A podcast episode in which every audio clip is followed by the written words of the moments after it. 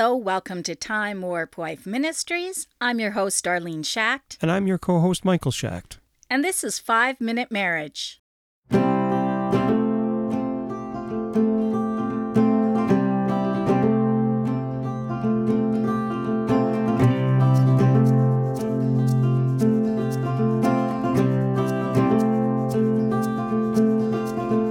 Today's Bible verse comes from Ephesians chapter 4, verses 22 to 24. That ye put off concerning the former conversation the old man, which is corrupt according to the deceitful lusts, and be renewed in the spirit of your mind. And that ye put on the new man, which after God is created in righteousness and true holiness. Ah, you know, I like King James. I don't have, I mean, I love the guy. I have nothing, nothing against the King James Version. You But think, you think he was a good guy?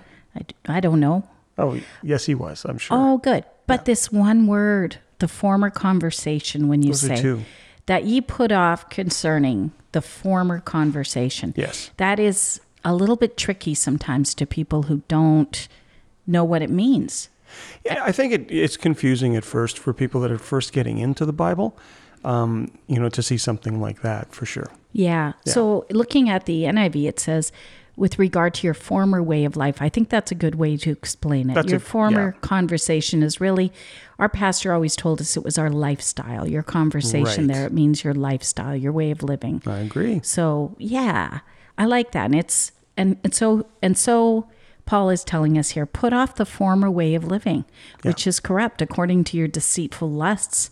Because our whole focus in in you, people might think, well, wait a minute, my former way of living wasn't bad. I wasn't doing anything that would be deemed sinful by most people. The question is, where was your focus? Was your focus on the world or was your focus on God? Yeah. And that's where the sin lies. If you are, um, if you are serving, if you're not serving God, then you are serving sin. And so we need. That sounds kind of harsh, but it is the truth.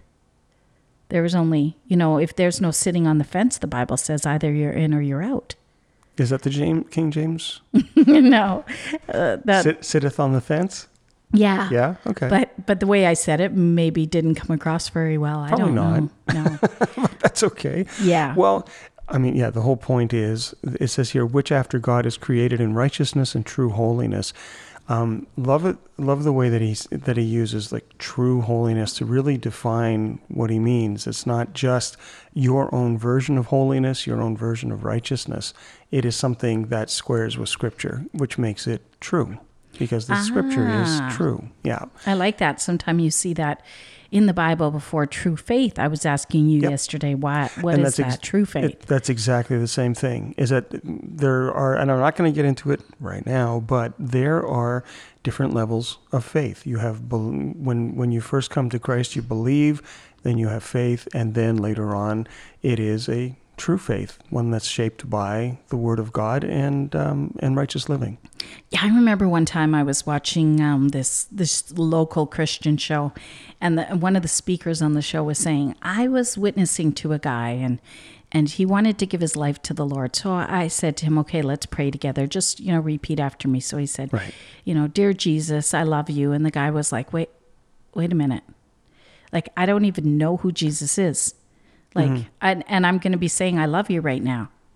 And and I think that when you become a Christian, when you first decide to serve Jesus, you're not at that place where you are going to be in, you know, a week from now, a day from now, even as you start to to learn who Christ is, then you start to love him more and more. Right. You could love choose to serve him and then there's that and choose to love him. But then there's that real love that comes with knowing who Christ is, what he Again, did for you us. can throw the word true onto that as well. So anything that is, yeah, it's absolutely it's shaped and molded by the Word of God, by God in us, and then that makes it true. yeah. Yeah, but we start off as infants, and um, I like what First John does with that. He explains that you have infants, you have young men, and then you have fathers, and those are the three levels of believers that that he talks about, and it's really interesting. Yeah. Yeah. So, But this prayer today we're talking about is I to totally lost track of what is the title. it's about putting off Ah. your old No, no, no. conversation Oh, okay. and putting on the new one to be Lord of our marriage. That's what I so in the looking for. same way, we put off the old person that we used to be. Right, and we uh, we become now we're engaged in a relationship. We're one person. we're so one person. yeah. So the Lord is the Lord of our marriage, and that's going to look a lot different than what it looked like when I was a single person, because now I have you to be concerned about, which I didn't have, you know, before. So shall I read the marriage prayer today? I think you should. Okay. Dear Heavenly Father, we're called to serve you with all of our heart and put away all manner of sin from our lives, to purify ourselves from anything that might contaminate our spirit. We were talking about that yesterday, weren't we? The Yes. I think so. Yes, we were. Purification. Yep. We're called to put away all bitterness and rage and anger and to be compassionate and tender-hearted toward one another. And so we ask that you help us, Lord. Sometimes it's difficult to turn away from our sin, and other times we don't even realize that there is an area of our life that we need to work on. It's difficult to get rid of bad habits, and some days it's hard to make the right choice. But when we do that, the rewards are incredible as you bless us for these small sacrifices we make.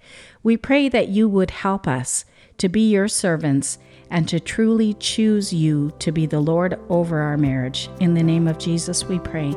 Amen. Amen. Thank you.